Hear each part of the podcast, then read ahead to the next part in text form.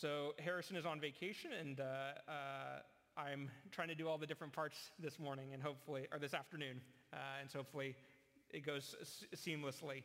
Uh, we're going to continue our sermon series on the minor prophets. Last week we were in uh, Amos, Amos 9, and today we're going to be looking at Zephaniah, Zephaniah chapter 3. And so if you have a device, go ahead and turn there, or if you have a um, electronic, or if you have a Bible, you can look there. It's going to be on the screen as well. Zephaniah was a prophet who did ministry during the time of Josiah, who was king of Judah. Uh, when Judah was the only kingdom left because the northern kingdom of Israel had been exiled and taken away by the Assyrians. And Judah was all alone, sandwiched between the Assyrians to the north and the Egyptians to the south, and their country had shrunk from a huge empire at the time of David and Solomon to a tiny kingdom that was just basically Jerusalem and a couple of surrounding areas. But Zephaniah spoke during the reign of Judah, uh, Josiah, who was one of the few good kings in Israel's history. He came after Manasseh and Amon, and Manasseh and Amon were some of the worst kings in Judah's history. They took Israel and Judah into gross, horrible, wicked pagan idolatry where they were even doing human sacrifices. And so Josiah came to the throne as a young man, and he was led by a priest and uh, to reform Israel and Judah's worship so that as they were trying to clean the temple, they found the book of Deuteronomy, and it led them to follow the teachings in Deuteronomy that God had called the people to worship in that way. And Zephaniah was a prophet at the time, and his book encouraged the people to follow Josiah's reforms. So the big concept in the book of Zephaniah is the day of the Lord. It's present in every chapter, and it's talked about through all three chapters. The day of the Lord was a future day where God was going to bring both judgment and blessing, both judgment and blessing. And so these concepts are present throughout the book of Zephaniah. Today we're focusing on 3:14 to 20, which is more focused on the future blessing. Let's read together. Zephaniah 3:14 through 20. Sing aloud, O daughter of Zion. Shout, O Israel. Rejoice and exult with all your heart, O daughter of Jerusalem. The Lord has taken away the judgments against you. He has cleared away your enemies. The King of Israel, the Lord, is in your midst. You shall never again fear evil. On that day it shall be said to Jerusalem, Fear not, O Zion, let not your hands grow weak. The Lord your God is in your midst, a mighty one who will save. He will rejoice over you with gladness. He will quiet you by his love. He will exult over you with loud singing. I will gather those of you who mourn for the festival so that you will no longer suffer reproach. Behold, at that time I will deal with all your oppressors, and I will save the lame and gather the outcast and I will change their shame into praise and renown in all the earth. At that time I will bring you in, at that time when I gather you together, for I will make you renowned and praised among all the peoples of the earth, when I restore your fortunes before your eyes, says the Lord. Let's pray. Father God, I pray that you would speak through your word, that you would strengthen, encourage, challenge, and convict and comfort us. Use your word to help us, we pray, Lord God. Amen. Some aspects of Christianity can appear to contradict themselves. When we hear these two differing things at times, we can be confused. How can these two things that seem to contradict both be true? Some examples of that might be God's sovereignty and human freedom. Another example would be the Trinity. How can God be one God but exist in three persons? In Zephaniah, another thing that comes out that seems to contradict is God's hatred of sin his judgment on the world and his love for sinful people. How can these two things exist at the same time? To many people's perspective, they can't. They seem like oil and water. They seem like they are unable to mix. And so some people say, I can't believe in a God portrayed in the Old Testament because he's a God of vengeance, a God of wrath. And other people say, I only believe in what the New Testament portrays because it portrays God as a God of love. But the reality is, as one of my seminary professors explained, is that these things are like train tracks. They seem, they're parallel, and it seems like they're never going to be able to touch. But if you stand on train tracks and you look off into the distance, the parallel train tracks will eventually meet and touch in the distance at the horizon. Of course, we know, and this is where the analogy breakdowns, that they don't actually touch. That's just the illusion of them going to the distance. But that's how these apparently contradictory Christian beliefs are reconciled. We can't fully comprehend sometimes how these things that seem so contradictory are both true. And for God's judgment and his love and blessing, the way they meet is in the cross of Jesus Christ, which we will talk about throughout today's sermon. So Zephaniah speaks of the day of the Lord, of judgment and blessing. In 1, chapter 1, two, verse 2 and 3, Zephaniah describes cosmic judgment. He says, speaking on behalf of the Lord, he says, I will utterly sweep away everything from the face of the earth. I will sweep away man and beast. I will sweep away the birds of the heavens and the fish of the sea and the rubble with the wicked. I will cut off mankind from the face of the earth, declares the Lord. Pretty stark judgment is declared that it will happen. The Lord, speaking through Zephaniah throughout the whole book, condemns both Israel and the surrounding nations for their sinful practices. He condemns them for their idolatry, their pagan worship, their rejection of the Lord and the rebellion against him. He condemns them for their violence against innocence, their frauds, their fra- frauds against people, that so much else. Zephaniah is filled with descriptions of the coming day of the Lord's judgment. But throughout, there's hints at salvation. And so we see in Zephaniah 2, 3, we see him say, Seek the Lord, all you humble of the land, who do his just commands. Seek righteousness. Seek humility. Perhaps you may be hidden on the day of the anger of the Lord. This points to a reality that all of the prophets knew that when they declared God's judgment that was coming, it was always with the connotation of, you guys see what is coming, repent. And so we saw that in Jonah chapter 3. When Jonah went and talked to the Ninevites, he said, in 40 days, Nineveh will perish. In 40 days, Nineveh will perish. What happened? Nineveh repented and the Lord relented and forgave them. Did Jonah speak at all about that? No. He spoke about the coming judgment. But contained within that declaration was a condition that if they repented, God would of course forgive them. So that's what's going on here in Zephaniah. And we see that especially in our passage. If we look in verse 15, it says, The Lord has taken away the judgments against you. And in verse 17, it describes God as a mighty one who will save. Throughout the Old Testament, throughout the Bible, the emphasis on who God is is that he is the Lord who saves, the Lord who wants to save his people. What does that salvation ultimately lead to for God's people? We see it at the beginning of our passage in verse 14. It leads to singing, praise, rejoice, worship. In verse 14, Zephaniah commands the people of God three times to shout, uh, sorry, sing aloud, O daughter of Zion. Shout, O Israel. Rejoice and exult with all your heart, O daughter of Jerusalem. The command is to sing and praise their God because he is the one who saved them. So the big idea in our passage and that we're going to focus on today is that the Lord God has saved us, so we should sing to him in praise. The Lord God has saved us, so we should sing to him in praise. To understand that better, we're going to look at three things that it reveals about who this God is and what he has saved us for. We're going to see that he saved us for a kingly protection, a fatherly delight, and a glorious reversal. So first, the kingly protection.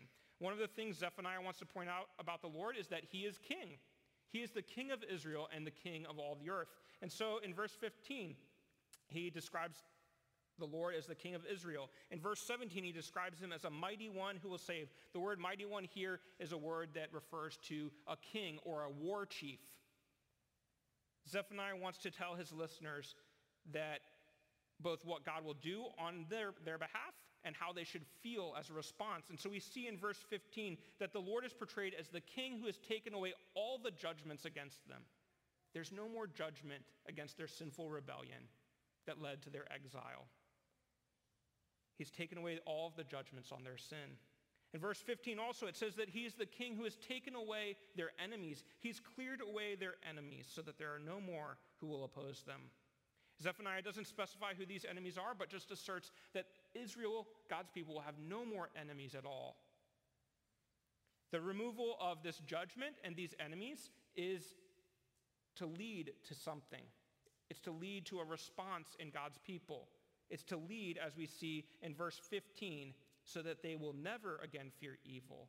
And in verse 16, Zephaniah again commands them, Fear not, O Zion. So the king who has done these two specific acts is to be trusted in so that the people do not fear. Zephaniah teaches the people of God that on the future day of the Lord, God will remove all the judgment on them and deal with all of their enemies. And he will reestablish himself as the king who is in their midst, a king who is present to protect. On the future day of the Lord, the blessing of an existence without fear will finally become reality. An existence that was lost in Genesis 3 when Adam and Eve sinned, and anxiety, fear, shame entered the world.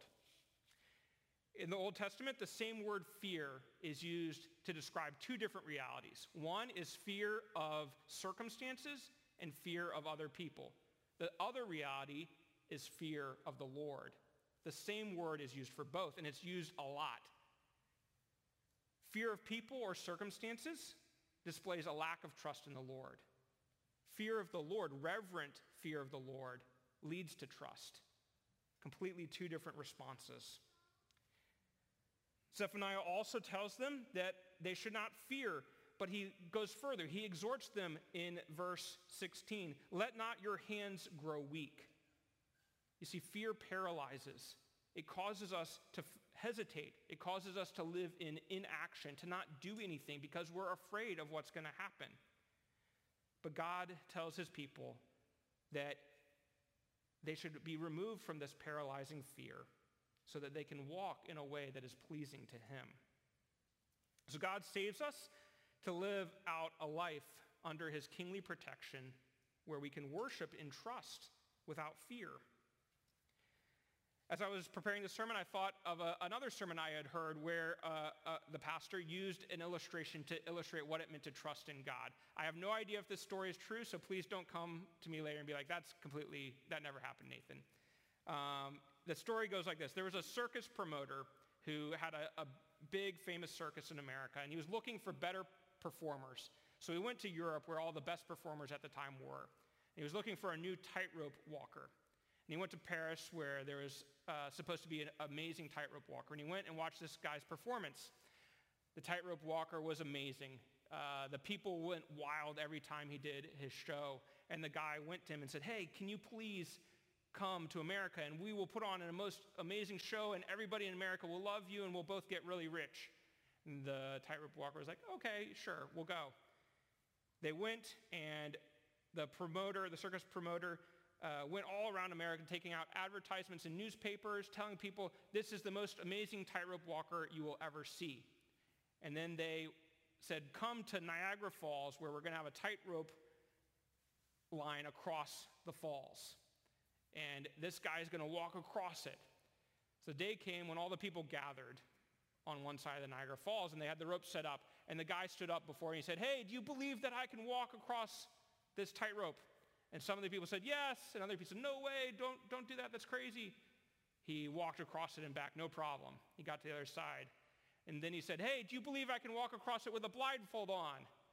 And this time everybody said, yes, of course you can. You just showed it to us. You proved us that you can. Put the blindfold on. He walked back and forth, no problem.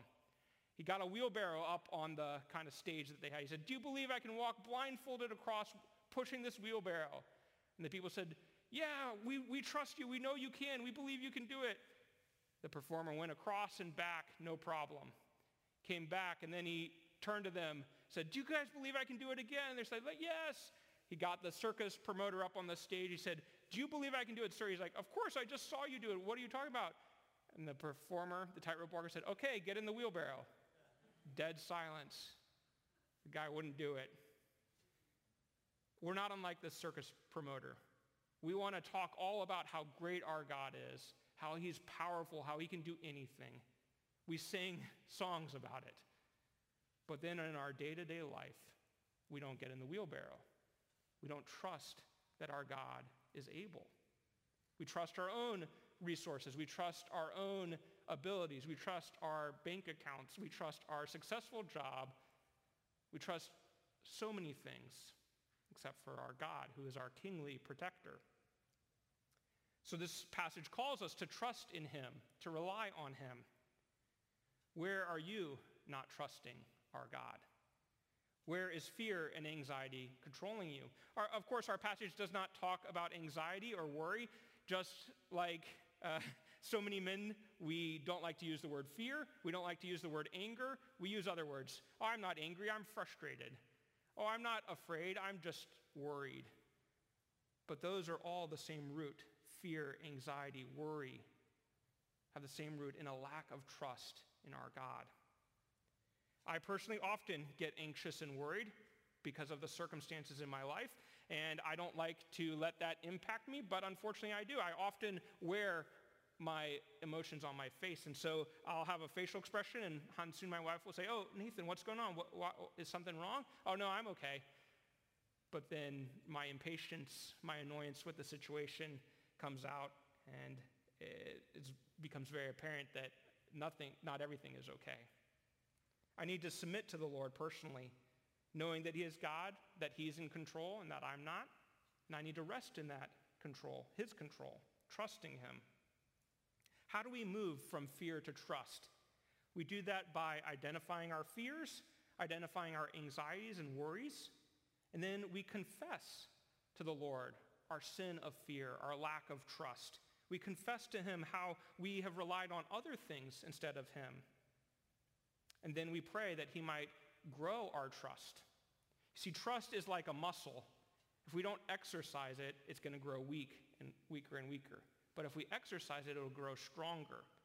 So as we trust the Lord in smaller situations, it will grow because we will have seen him meet so many needs in the past, and we will trust that he will be able to do it in the future. Another way to move from fear to trust is by getting to know the Lord's character better. We don't know trust. We don't, we don't trust because we think that other things are more reliable than our God. But if we read the scripture, if we read hi- history and see the way Christians have trusted him throughout the ages, we will see that he has shown up countless times. That's why community is so important as we turn to one another and we tell each other, this is how the Lord has come through on my behalf again and again. We strengthen one another and we encourage one another. Another way we do that is by singing, worshiping our God. The Psalms are actually songs of worship that God's people would sing together. Psalm 121, one of those songs that they sang, says, I lift up my eyes to the hills. From where does my help come? My help comes from the Lord who made heaven and earth. He will not let your foot be moved. He who keeps you does not slumber. The Lord will keep you from all evil. He will keep your life. And this is difficult for us because sometimes when we're afraid, sometimes we're anxious, sometimes when we're so incredibly difficult to do anything because of the fear that paralyzes us, how can we worship in those situations? But that's when we need to worship the most. Because as we press through our fear and our anxiety and we worship, we are reminded of who God is, of what he has done, and we are strengthened to trust. And I don't just mean coming to Sunday morning and worship. I mean in your home, listening to songs, singing in your car with your family. We should be worshiping the Lord, which will encourage us to trust him more. So the first, a kingly protection. The second thing Zephaniah draws our attention to about God is that he is a father who delights in his children. Look at verse 17 with me. It's, Zephaniah uses three statements to describe this delight and express the love. He says, he will rejoice over you with gladness. He will quiet you by his love. He will exult over you with loud singing. A commentator writing on this passage, O. Palmer Robertson, said that this rapturous description of the love of God for his people is the John 3.16 of the Old Testament. And I couldn't agree more. This is amazing when you really dig into it. These three f- phrases describe an incredible inner joy that our God has as he thinks about his love for his people. These three phrases just pile up on top of each other to show the delight and exuberance that our God has in his people. If we look at the middle phrase, the middle line, it says, he will quiet you by his love. A better way to understand this line would be that he will be quiet over you in his love. This line is explaining that God is sitting there in quiet contemplation of the love he has for his people, of his people. That, that, that is mind-boggling to me. But it goes further. If we look at uh, the, the two outer lines, we see that the love described by God here is a love that is mutually exchanged between God and his people, between God the Redeemer and his people, the redeemed. Many of the terms used in the original command of verse 14 are present again in verse 17. Look with me. In verse 14, it says, Zion, Zion is called to sing to the Lord. And in verse 17, God is singing over us loudly. In verse 14, Jerusalem is commanded to rejoice with all their hearts. And in verse 17, God rejoices over his people with gladness. In verse 14, God's people are commanded to exalt. And in verse 17, God is exalting over them. We see here that the same words are used on purpose to show that this is not just God loves us and that's it. No, it's a mutual love that builds upon each other. Verse 14 and verse 17 paint a picture of the future day of the Lord where we and God will have this mutual delight in one another that will just build and build and build forever with no end. This is a rich picture that is very difficult for us to wrap our heads around in the here and now because this isn't our experience too often. This is not mine. I don't feel in my heart too often that God loves me this way. And I don't too often feel that I love God that way. I have glimpses, I have glimmers of it, but too often I don't understand. Maybe you hesitate to picture the mighty, all-powerful God as being so filled with love that he is quiet as he thinks about it. But the Bible is filled with portrayals of God as a God of love. Exodus 34 talked it talks about how Moses had an experience of seeing who God was, and his foundational character was revealed as one of steadfast love. The prophet Micah, writing in Micah 7, says, Who is a God like you, pardoning iniquity and passing over transgression? He does not ref- retain his anger forever because he delights in steadfast love. Our God delights in love. It fills him with joy to be a loving God. In the New Testament, there's so many passages we could point to, but one of the most familiar ones is the Apostle John writing in his first letter about how God is love. He defines God as love. So we, should, so we see that we should sing in praise to our awesome God because he is a delighted father who loves us and sings over us. As we think about this, we might picture a mom or a dad with a, a new baby just holding the child and singing it to sleep. When Hansun and I had our first son, Noah, we were still missionaries in China, but due to a number of different reasons, we had to go to Korea to have Noah. And we had to be there for about a month while we applied for visas. And in that month, we stayed at my mother-in-law's house. And I still remember that first month as a father, how it was such an amazing experience. And still is every day an amazing experience. But it was so new and fresh. And I remember, uh, because of uh, a couple of things, Noah had a really difficult time sleeping. And be- because of that, we would often hold him and rock him to sleep. And I still remember many nights without sleep holding Noah and singing songs. And because we had to do that so much, we eventually ran out of songs to sing. And my wife, who is a very creative person and, and very musical, made up a song that had just this beautiful tune and was very simple in words.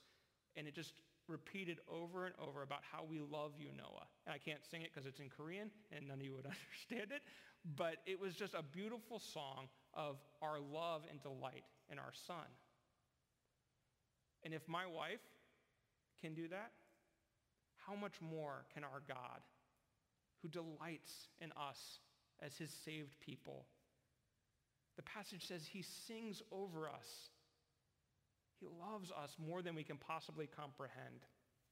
What reaction does this fatherly delight that God has for you, what does it stir in your heart? What does it cause you to think and feel? Does it cause you to have joy? Does it comfort you? Does it evoke disbelief? Does it cause you to doubt? No. How could that be true?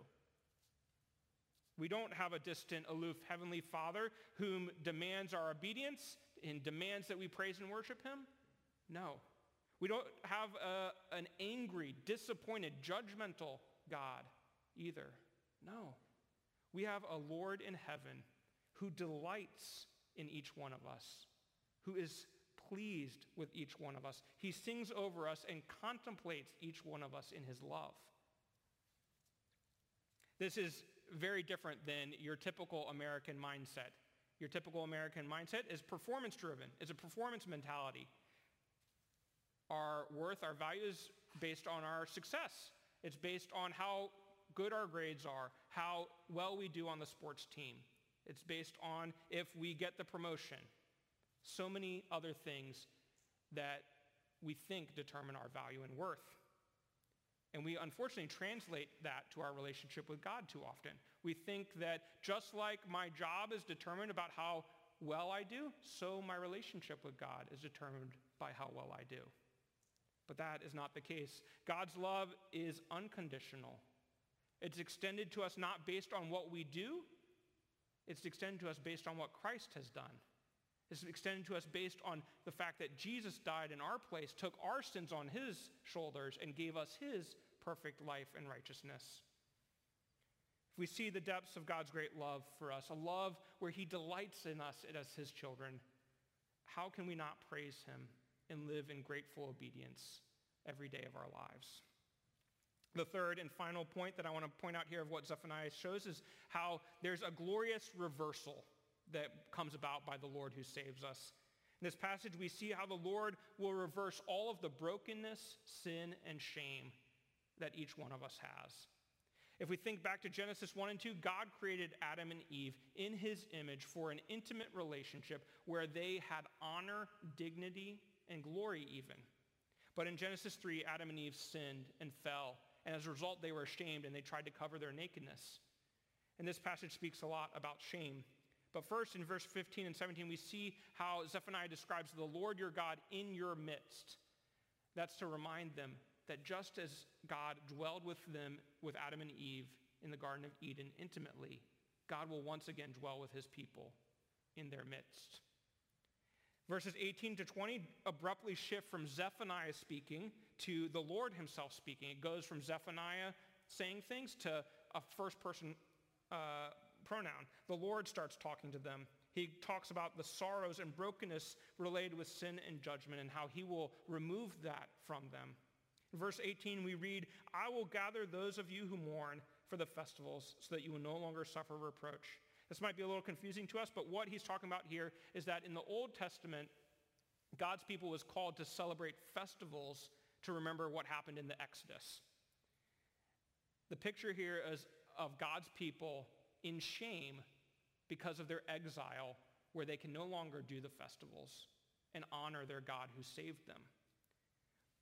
But God says, I will gather you together and I will remove your reproach, your shame. In verse 19, he goes on and he says, I will deal with all your oppressors. I will save the lame. I will gather the outcast. These three statements are pointing to the exile that God's people experienced from the promised land.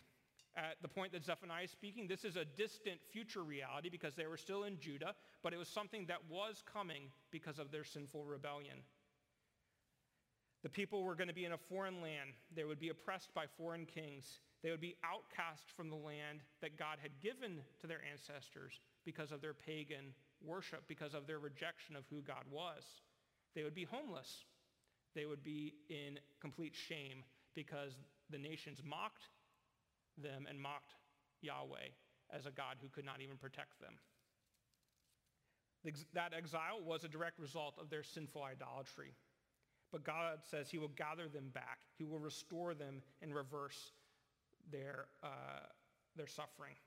In verse 19 and 20, it goes on. He says, I will change their shame into praise and renown in all the earth. For I will make you renowned and praised among all the peoples of the earth. The Lord speaks of removing their shame, the shame that is a result of sin. And he's going to replace it with glory, honor, and dignity. The word renown here is actually the same word as the word for name. And uh, this word has some significance throughout the, the Bible. Specifically in Genesis 12, 1 through 3, God promises to make Abraham's name great so that all the peoples of the earth will be blessed. The Lord is connecting what he's doing in restoring the people back to that original promise. And we see that it, realized in John 1, where Jesus talk, or John talking about Jesus says, but to all who did receive Jesus, who believed in his name, he gave the right to become children of God. That's how our shame is removed. So in this verse, the Lord speaks to Zephaniah's listeners, telling them how he's going to remove their shame and restore them and reverse their shame into glory. Things are not the way they are supposed to be. Sin has horrifically twisted our God's good creation so that we, each one of us, know what shame is. But we have a future hope that we can look forward to. A future hope where God is going to reverse that and do away with shame forever, the shame of our brokenness and our sin. It's not just the shame of our own sin that we suffer. God's people throughout the ages have suffered reproach and dishonor for following him. In Zephaniah 3, we see that as God deals with Israel's enemies and oppressors.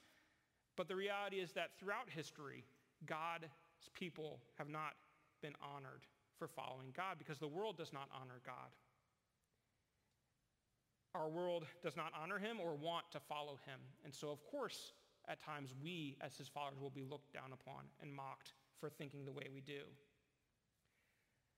we have a sure and certain hope that our God will come back and restore all things the way it should be. And that should influence our daily life. It should influence our worship because we don't live without hope. We live with a certain future reality.